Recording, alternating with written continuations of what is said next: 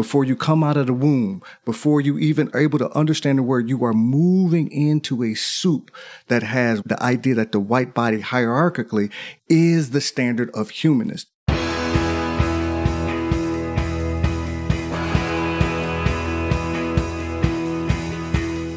Welcome to The One You Feed. Throughout time, great thinkers have recognized the importance of the thoughts we have. Quotes like garbage in, garbage out, or you are what you think ring true. And yet, for many of us, our thoughts don't strengthen or empower us.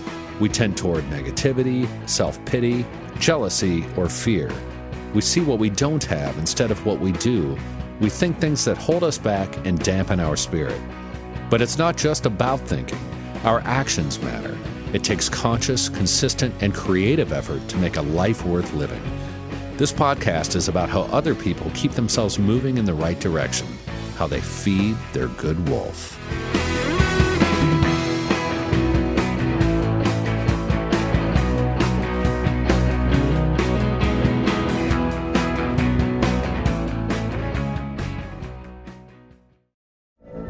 From BBC Radio 4. Britain's biggest paranormal podcast is going on a road trip. I thought in that moment, oh my God, we've summoned something from this board. This is Uncanny USA. He says, Somebody's in the house, and I screamed. Listen to Uncanny USA wherever you get your BBC podcasts, if you dare.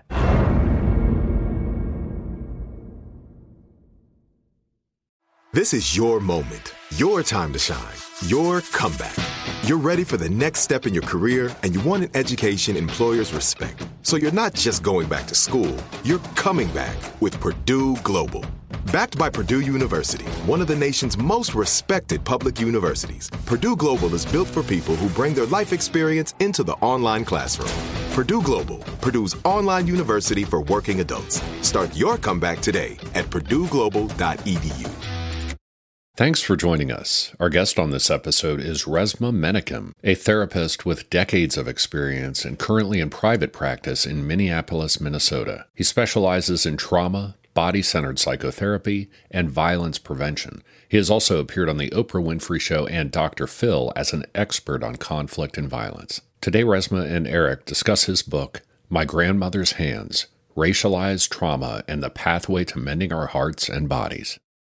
Hi, Resmaa. Welcome to the show. Eric, I really appreciate being on the show with you. It's such a pleasure to have you on. Your book is called My Grandmother's Hands Racialized Trauma and the Pathway to Mending Our Hearts and Bodies. And we will get to the book in just a second, but before we do, let's start like we always do with the parable. There is a grandfather who's talking with his granddaughter, and he says, In life, there are two wolves inside of us that are always at battle. One is a good wolf, which represents things like kindness and bravery and love, and the other is a bad wolf, which represents things like greed and hatred and fear. And the granddaughter stops and she thinks about it for a second. She looks up at her grandfather and she says, Grandfather, which one wins? And the grandfather says, The one you feed. So I'd like to start off by asking you what that parable means to you in your life and in the work that you do. So when I think about that parable, I listen to it. I don't think about it as two wolves that are opposed to one another. I don't think about it as competition or versus. I have a tendency to think about it as energy and how the quote unquote constrictive energy, the quote unquote bad wolf is an energy that we must learn to metabolize, an energy that actually brings us to a point to where we have to question who we are, what it is that we're doing, and how do we get to the next place. And, and so often we couch these things as bad or good without understanding that sometimes what's being asked of us is to metabolize that energy, be curious about it, and work with it in a way that allows us to use that energy as fuel for our freedom as opposed to fuel that incinerates us or fuel that burns us. I think about it more as like a cooking. That constrictive or blocking energy can actually help us develop more discernment around things if we're able to kind of sit with it, if we have conditioned and tempered ourselves in a way that can actually use that energy as opposed to that energy being used upon us. So that's the way I kind of think about those wolves. I think that's a great take. I've thought a lot about what's the best way for us to kind of find our way into your work because it's really profound and there's a lot to cover in a pretty short time frame. But I think we probably should just start with trauma, right? This idea of racialized trauma. So when you're talking about racialized trauma, what do you mean by that? So, at first, when I'm talking about just trauma in general, one of the things that I think about with regard to trauma is that it's anything that happens to you that happens too much, too fast, too soon, or too long along with something that was not reparative, right? And so it's not that bad things happen to people that is necessarily trauma. It is that bad things happen to people and then there was no reprieve. There was nothing that came in and was reparative. There was nothing that gave the person a sense that something was going to help them through it, out of it, or around it. And so for me, trauma is this kind of sense of overwhelm and stuckness. I can't quite get it going. I'm trying and I'm trying to do things, but I have these qualities of stuckness either in vibes or quality of stuckness in my cognition, quality of stuckness in my meaning making, right? There's this sense of stuckness. And so for me, when I'm talking about trauma, that's what I'm talking about. Now, when I'm talking about racialized trauma, that is a component that's a part of it. But when I talk about racialized trauma, I start with a organizing rubric. And my organizing rubric is that the white body has deemed and deems itself the supreme standard by which all bodies humanity shall be measured structurally and philosophically. And to any body that is not born in a white body, born into that type of structure, it is traumatizing right?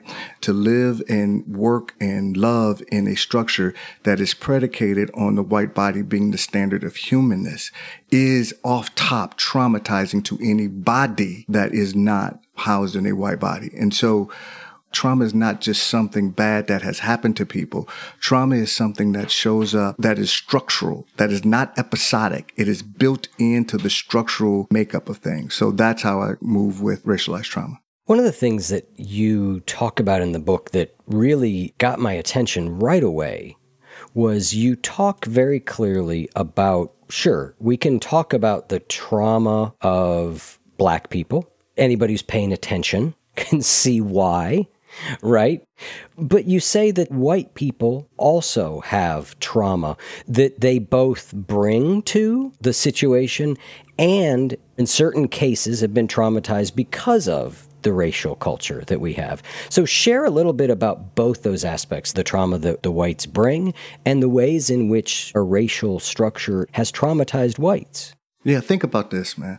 Think about that most of the people that are listening, most of the people that are classified as white folks or in white bodies that are listening to us right now, most of them are descended from white people that were fleeing something. Think about that for a second. That they were fleeing some type of persecution, some type of death, some type of hell, right? And what I tell people is that where I started is after the fall of the Roman Empire for a thousand years. It's, it's what we call the Middle Ages or the Dark Ages, right? For a thousand years, what you had were elite white bodies putting a boot to less powerful white bodies, either burning them, either stealing their land, uh, brutalizing them, conquering them, all of that different type of stuff. And that level of brutality with regard to elite white bodies or powerful white bodies doing that to less elite and less powerful white bodies, that lasted for a thousand years. Just that level of brutality. Then that same body started to begin to move out around the world that idea of brutality, when we are brutalized, right? We don't just pick up and learn the victim pieces. We also learn the perpetrator pieces, right? When we are brutalized and things are not resolved, we pick up on both the victim template and the perpetrator template. So when those bodies started to come into contact with bodies like mine or bodies that were uh, brown or bodies that were black or indigenous. Those pieces didn't go anywhere, even though some of those people, the white people, the white bodies were fleeing something. So now you fast forward to uh, like the 1500s or the 1600s, and then those bodies come to America or come to this land, right? Where there, there's Cree and there's Dakota and there's Lakota and all, all these different types of people. And over time, what begins to happen is that those same people start to begin to enact on those bodies the same way things were enacted on their bodies, right? Now, fast forward a little bit. Then once you hit the Bacon Rebellion, the Bacon Rebellion is a seminal, when I talk about this, this idea of racialization, the Bacon Rebellion is a seminal point. Bacon was an aristocrat from England. He came over to America, to the colonies, and he wanted land. But by the time he got here, all of the like waterfront land, all of that type of stuff had been taken already. So he was mad. They, they kind of like said, you know, you know, you got here too late, right? and, and so he developed a rebellion of enslaved Africans in poor whites and almost took over Virginia right? The only thing that stopped him from succeeding was that he caught dysentery and died and that disrupted. But he was about to take over Virginia because the British troops wouldn't have been able to get here in time because remember, it was still a colony. So when that happened, about 10 to 20 years after that is the first time you see in Virginia law the words white persons. It's the first time you see it. Not indentured servant, not landowner, not merchant, but white persons. It was to create a cleave between those enslaved Africans and the poor whites, right? Because the rich elite white bodies knew that if they didn't do something, they would be overrun, right? Because it wasn't enough of them to stop it from happening. And so I believe that the first time you see in Virginia law that no enslaved or indigenous savage shall raise a hand to any white persons. That is at the moment that the white body became the standard of humanists, the standard by which humanity shall be judged against. And I believe at that time what happened was is that the reason why poor white bodies took that on was because they understood what the brutality was like at the hands of elite white bodies. And so when elite white bodies said, you want to be white? Poor white body said, "You damn right. You mean there's a possibility that my children may not have? Yes. Let let me let me get some of that. So all I have to do is be over them and go along with this idea that they are not human because they are not white. Yeah, I'll do that. In order to do that, you have to give up part of your humanity. In order to take that bargain, you have to give up part of that humanity. That giving up part of their humanity, white bodies today do not even have any sense of how to lean into what was given up, what is causing the pain. And what white bodies are doing now, and powerful white bodies are doing now, is that they continue to feed talk about feeding the wolf. They can they continue to feed poor white bodies that the problem in their lives is me that the problem in their lives are brown people that the problems in their lives are indigenous people or asian people. And uh, in january 6th was an example of what that feeding looks like. And so this is why I say white bodies have to begin to develop culture, living embodied anti-racist culture, not just strategy, not just declaring that they're allies, but literally developing a culture that can actually hold that level of charge. There are so many questions there that I would love to dive into. I have so many, but I'm going to try and keep this uh, from getting too, too sidetracked. There's a few phrases you use there that I think are really important. And you use the phrase white body supremacy versus white supremacy. And I'm going to summarize a lot of things here in a pretty short time and you tell me what I get wrong. But I think your point is that part of the reason that we have not made more progress in healing racism in this country is because these things are happening at a bodily, somatic level. And so I, as a white person, might say, you know, I, I think Resmaa is a good guy. I don't think there's any reason for me to be afraid of people like him. I'm on the team, right? All the all the good stuff. But that at a deeper, more somatic, I don't know if you'd use this word unconscious level, that my body will respond. You give a great example that I think is really good, where you talk about the murder of Tamir Rice and the white police officer. And you describe that regardless of what we think about justice, what we think about what should have happened there, you describe let's look at this through the wordless, thoughtless viewpoint of the body of Timothy Loehmann's body. And you say a white body with centuries of traumatic dissonance in its DNA encountered a black body. The white body experienced reflexive fear. In a fraction of a second, this fear activated the white body's unmetabolized historical trauma, which in turn reflexively triggered a flight, flee, or freeze response. The white body destroyed the black body, a body that it feared was dangerous. And the reason that I like that example is I think it sums up what 50 or 60 pages does very clearly. And it shows why some of these things keep happening because they're happening at a somatic or pre-conscious level they're in the body and you make the point and you go through a lot of science on this how this is happening before it ever gets to the cognitive part of my brain that can say wait wait, I don't believe that. I don't believe that black people are dangerous. That there's something happening much more deeply. Again, I'm using the term preconscious. By preconscious, I just mean it's at a level that's lower than my conscious brain realizes is happening. Exactly. So, one of the things, especially when I'm talking to white audiences, that I really want to get across very clearly is that your niceness and your kindness is appreciated. I don't want you to spit in my food. I don't want you to call me the N word, right? And it's nice that if you don't do that. But that niceness is not the same thing as a living embodied anti-racist culture and practices. Right? It's not the same thing. And I think sometimes what happens is that white bodies have a tendency to believe that their niceness or their kindness is the same thing as uprooting a system that is brutal on other people simply because they are in other bodies.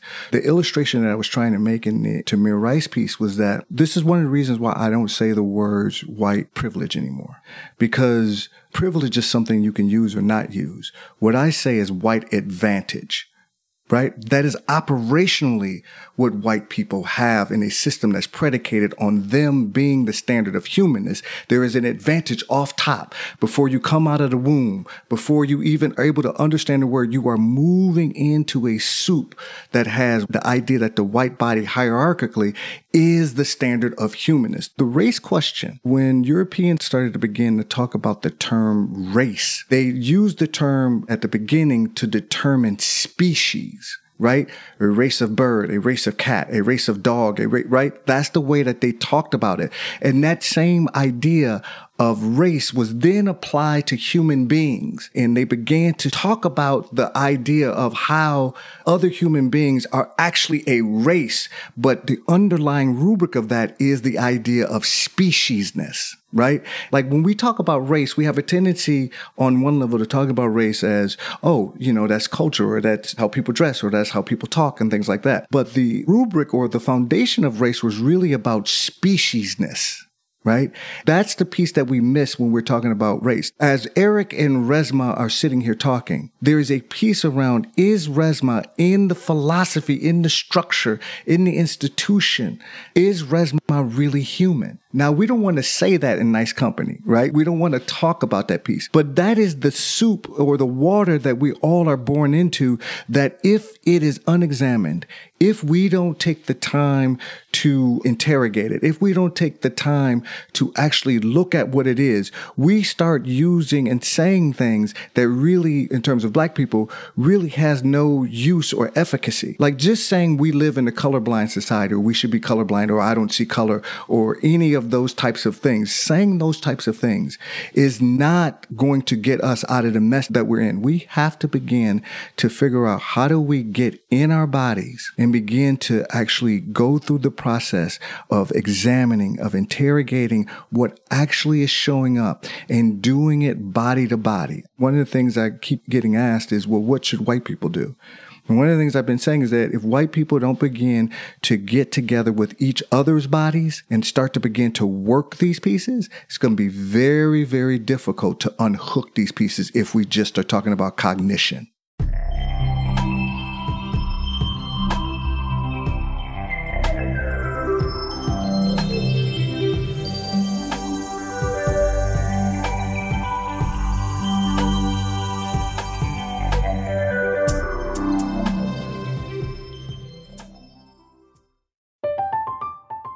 I'm Katya Adler, host of The Global Story.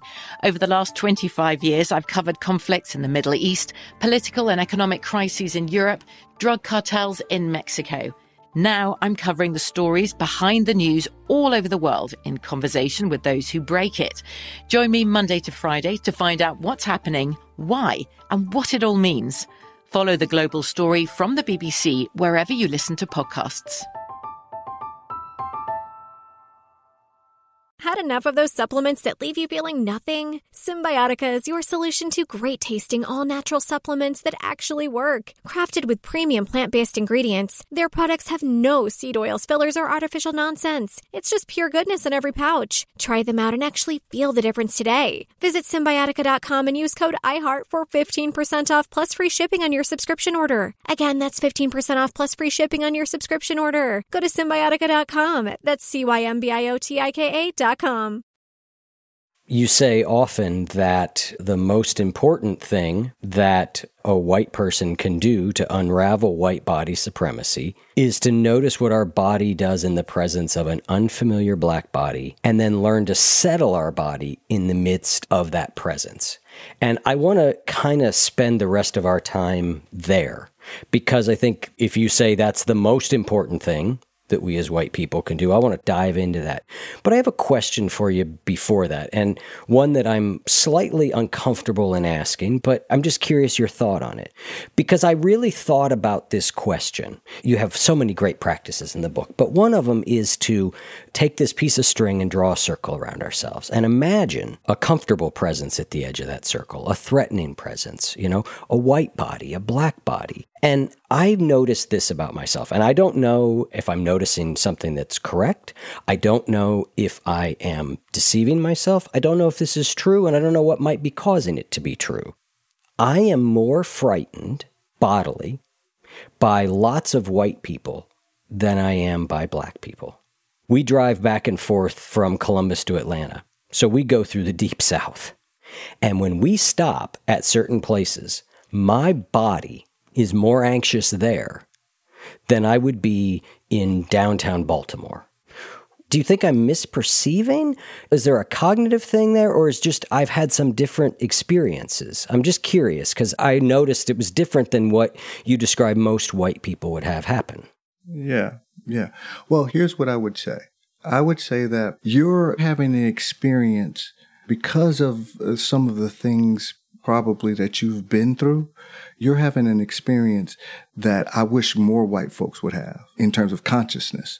I think white people assume that they are not uncomfortable around other white people, and they actually are. Right.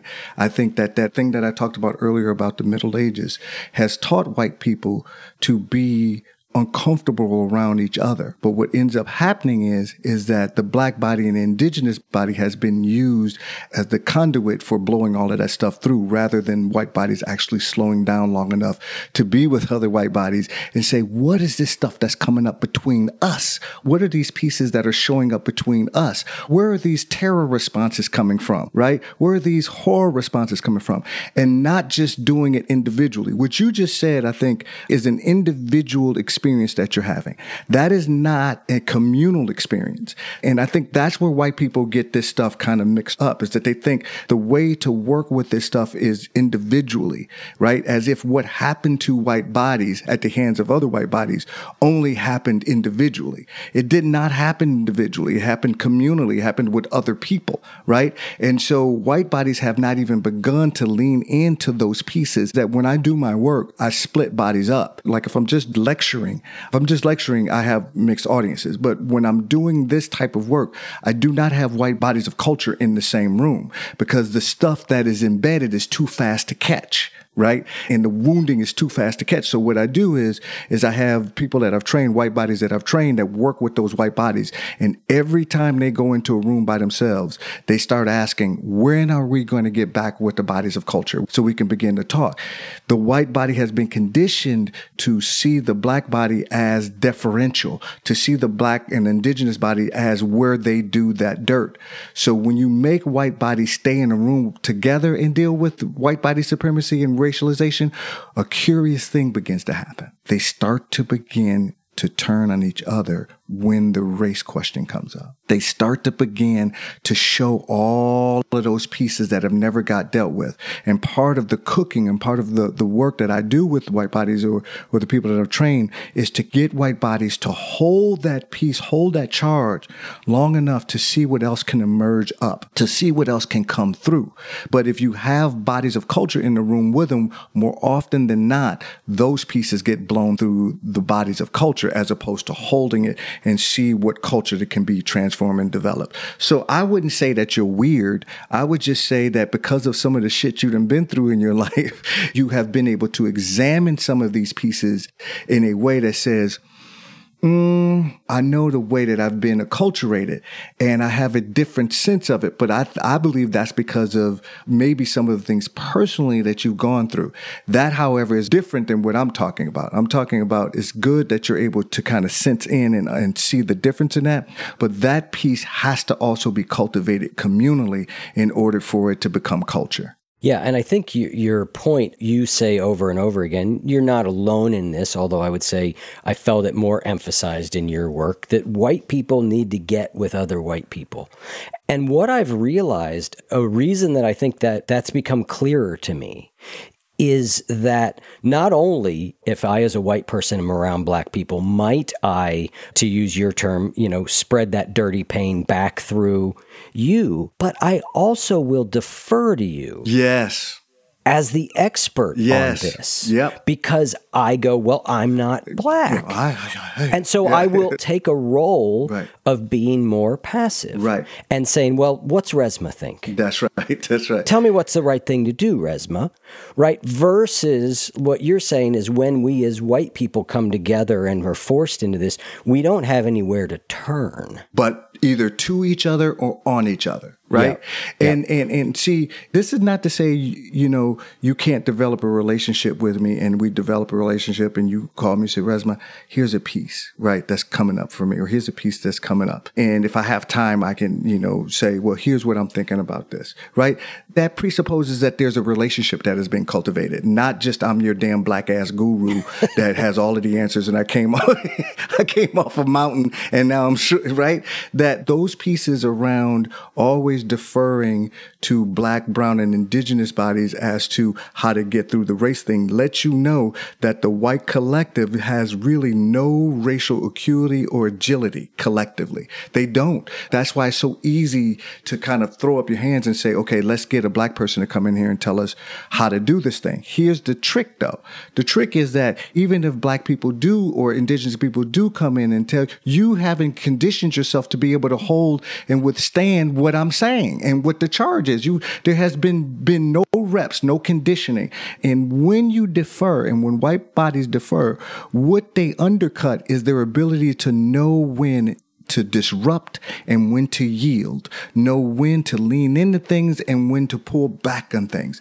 If you don't develop it body to body, you never are able to get a sense of nuance, a sense of constriction or discernment, a sense of resource. That doesn't get developed when all you do is pay for a DEI training and have me come in and tell you things about uh, Martin Luther King or some shit like that. I'm not sure if I'm supposed to cuss, but but it's a setup so white folks can dodge and check off. Oh, I did that. I did that. I know that, right? Not, ooh, I have committed myself to these other white bodies in a way that will allow me to transform and grow and have some pain attached with it.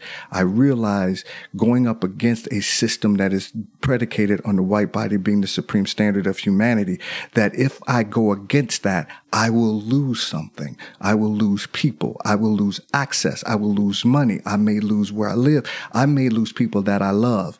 And because I don't want to pass this down to my children or the children that I love, I must engage in this anyway. That is the commitment that must be made to uprooting this stuff, not just being nice or self declaring yourself an ally.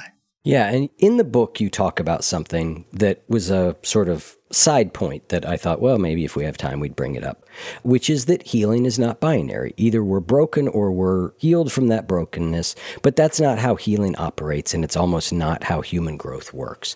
I think that's a true statement. I agree with it 100%. I want to reflect it back to you, though, a little bit in some of your prescription for what white people have to do to make any difference. And and what I mean by that is you talk about okay, white people if you're going to make any difference, you got to get together for 5 to 7 years, commit deeply to this work and not turn away from it. Not turn away from it when your schedule gets busy, not turn away from it when you got to go to yoga class, not turn away from it when your kids got a baseball game, right? And I hear that and while I go, well, okay, I, I'm not an expert, I'm going to believe people who tell me what's the right thing to do. I also look at that as a really high bar. And while I recognize that I have white advantage to even say, I know. Just pause on that. Just pause on just pause on what you just what you just said. Just let's just just for a minute, let's just pause on that. I recognize that I have white advantage, but I think hmm. I just just don't even go any further. Let's just pause on it. I have white advantage, but and notice in that but what wants to move, what wants to yeah, what wants to lock down, what wants to push away. How what would it be like to not complete this question, this this thing that I'm getting ready to say? what would it be like just to hold that myself and have somebody hold, have another white body hold it with me, but not complete it. It makes me feel sad. See, and, and see, that's the piece I'm talking about. That was there anyway. And if you hadn't have paused, you wouldn't have got at that. That those are that's the embodied pieces that I'm talking about. When we go to only intellect or cognition and we don't begin to pause on it, all of that stuff that's already in there swirling around gets kind of uh, uh, storied over or talked over. But that's why I needed you to pause with it for a minute because when I was watching you, I was hearing, I was hearing some other things that was popping up. That's why I wanted you to pause with it those pieces and, and, and, and those pieces among white bodies more often than not get get get just washed over among other white bodies. That's why the pause is so important. Hmm. So let me ask that question from a more emotional embodied perspective. Boom. I'm afraid I can't live up to that standard. Stay with that and come back to it again and get another rep in. Come back to it again and scribe and write on it. Come back to it again and share it with your partner. Come back to it again and share it with your brother and then scribe on it some more. And then notice what shows up in terms of rocking, in terms of constriction in the throat and scribe on it some more. Open up my grandmother's hands and read that and be like, I don't believe this shit and throw it in the corner and then go back and grab it again and read it some more and scribe. That's the process. And then in the process of that, maybe something else and something new can emerge up out of it as opposed to saying, I'm afraid I can't live up to that. And therefore, because I'm white, nobody will ever call me to the carpet on it. So f- it. And what I'm telling you is, is that that is the work that white bodies have to do that they've been trying to go around in an embodied sense. You can't go around it anymore or you can, and you won't suffer necessarily any reprisal, but in your heart of hearts, you will know you have not gone through what you needed to go through, and you're passing this down to your children's children. I don't get to opt out. That heat that you were experiencing that you said, I, I'm not sure I can live up to that. I don't get to opt out of that. I, I can't. There's no way I can opt out of that. And it's nice that you get to opt out of it, but if we're about trying to make sure that white body supremacy gets uprooted and doesn't exist, you can't. This is why I say this is a life commitment. You can't do that. And this is why you have to do this in community because when your own individual resources are tapped and you're like, man, I don't know if I can keep doing this. You now have built over the last three, four, five, six, seven, eight, nine, 10, 11, 12, 13, 14, 15 years, other people that say, uh, you don't get to do that. Other white bodies that say, you gonna just leave? We've been raising babies together in, in terms of anti-racism, in terms of an anti-racist culture. We've been naming each other. We've been burying each other. And now you think you're going to leave? And see, that's where I talk about cultural cultivation. If you don't have that, when you get your own individual resources tapped, you don't have communal resources to tap into. That's why the individual stuff is not adequate.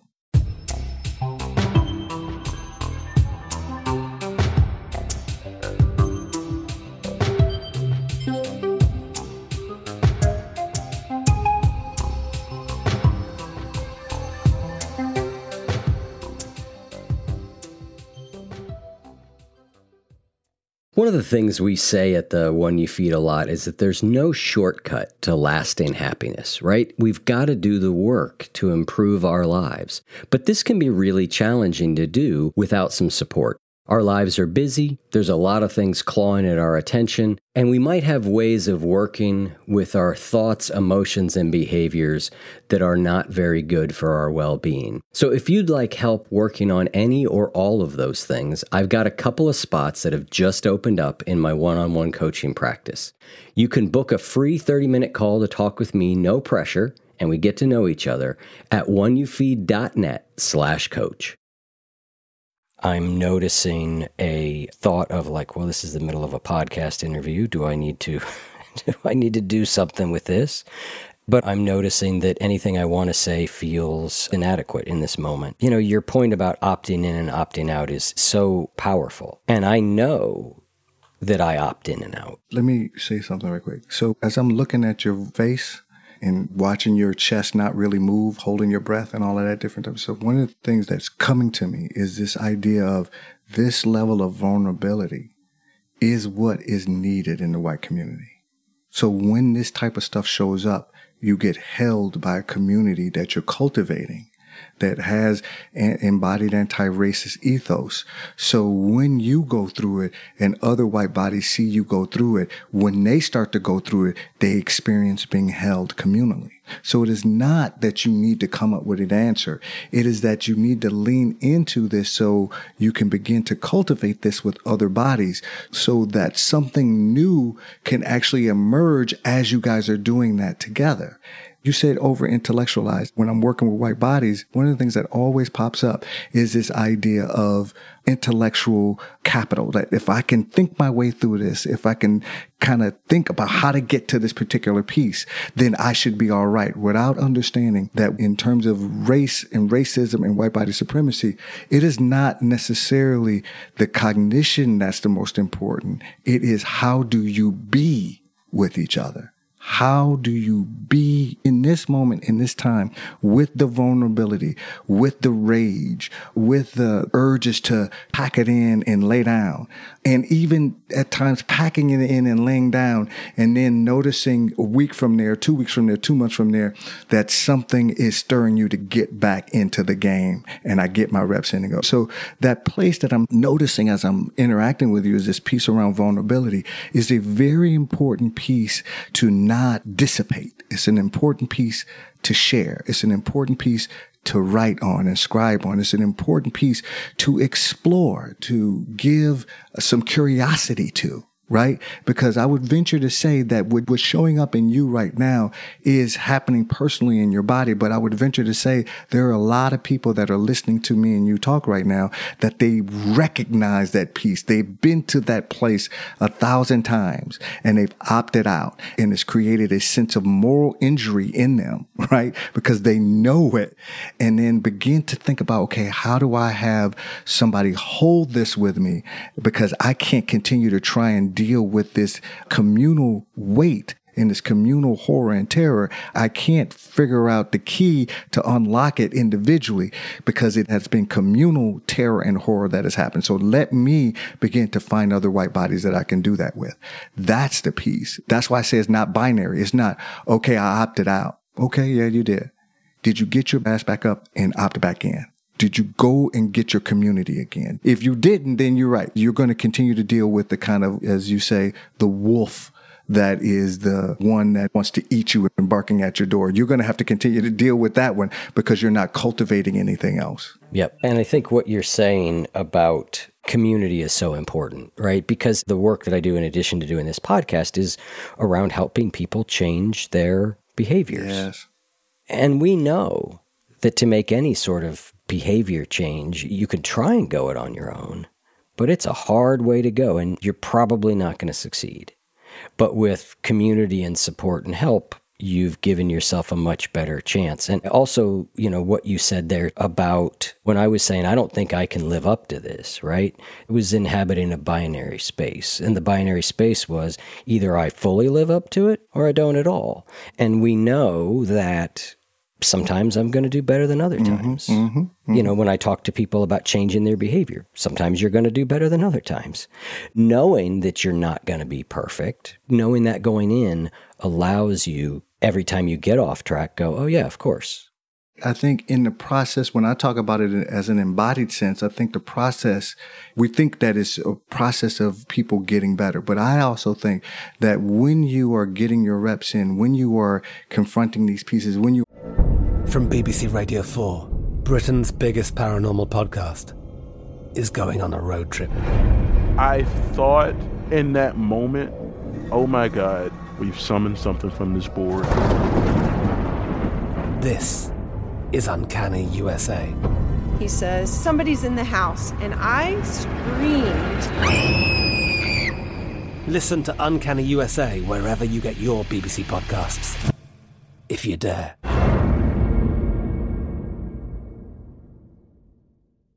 Are doing this stuff with other community people, the other thing that's being developed is a communal glue, a communal alignment. And many times when people go it alone, they are never able to develop kind of those pieces around picking up on nuance, picking up on connection, picking up on how do I sense into fields um, how do I sense into it in a way that will bring about discernment as well as resource? When we talk about this parable of the good wolf and the bad wolf, right? There's this one uh, white spoken word artists who talked about that white bodies are so busy looking for the shark that they forget that they're soaking in the water of white body supremacy, right? That you're looking for the white supremacy shark, but you don't realize that you're actually soaking in the water of it, right? And one of those things is, is like even the image that you have on and the one you feed, the black one is, is the bad one and the white one is the quote unquote good one, like the wolves, right? Those pieces are so much a part of it. Just like a second, I looked up at it and I was like, wow, okay. That's an interesting how this stuff is already in the water.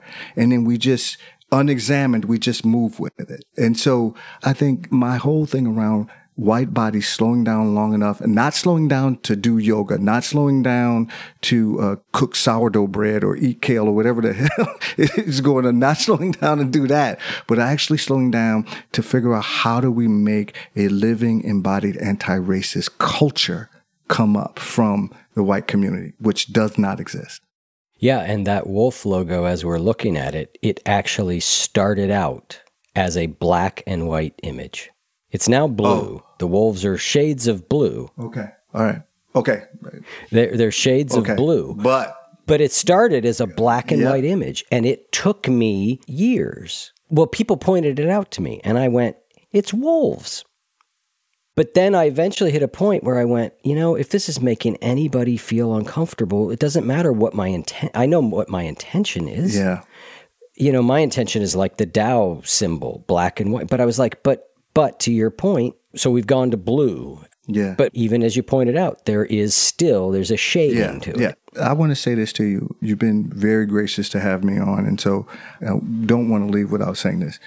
That when it comes to white body supremacy, intentionality is really not the most important thing, right? Even for me as a heterosexual black male, right? There are pieces where black women can say something to me or, and I'll be like, ah, you know, I'm just, I'm just, you know, they, you know, it's just dude stuff. You know, I'm not really meaning that. And then what I've learned how to do now is that when I first get ready to, to do those pieces, something in my throat catches now, right? And I'm able to now drop down into it a little bit more rather than the kind of reflexive swat away, right? And so my intention on things I've learned is really shaped by some of the things that I have experienced, some of the things that have been passed down to me.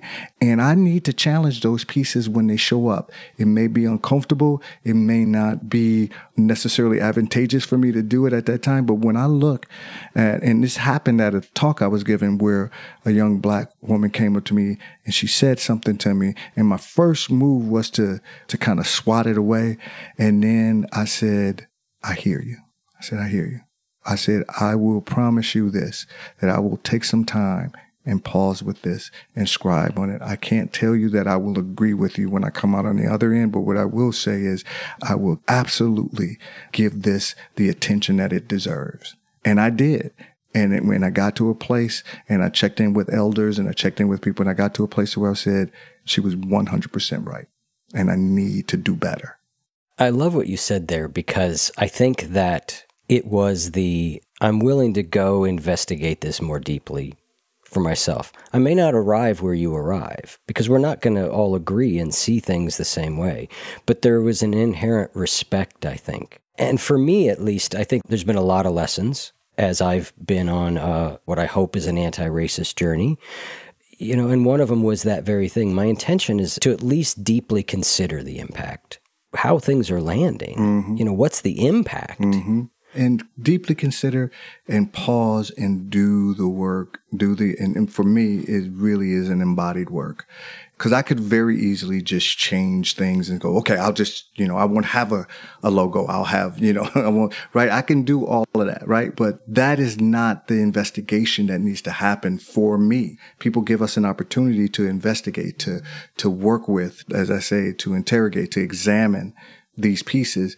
And we get those, especially in terms of a racialized context, we get those opportunities all the time.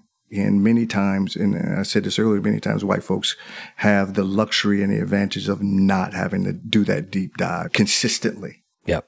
Yep. Well, Resmaa, thank you so much for your work, for mm-hmm. agreeing to talk with us, for being willing to meet me and push me. I appreciate that. Well, hopefully, this won't be the last time, and uh, I appreciate you having me on.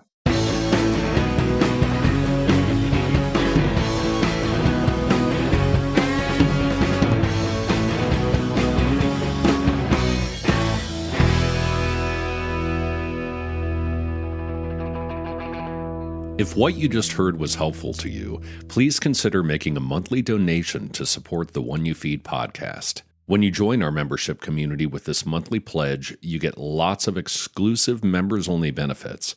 It's our way of saying thank you for your support. Now, we are so grateful for the members of our community. We wouldn't be able to do what we do without their support, and we don't take a single dollar for granted. To learn more, Make a donation at any level and become a member of the One You Feed community. Go to oneyoufeed.net slash join. The One You Feed podcast would like to sincerely thank our sponsors for supporting the show.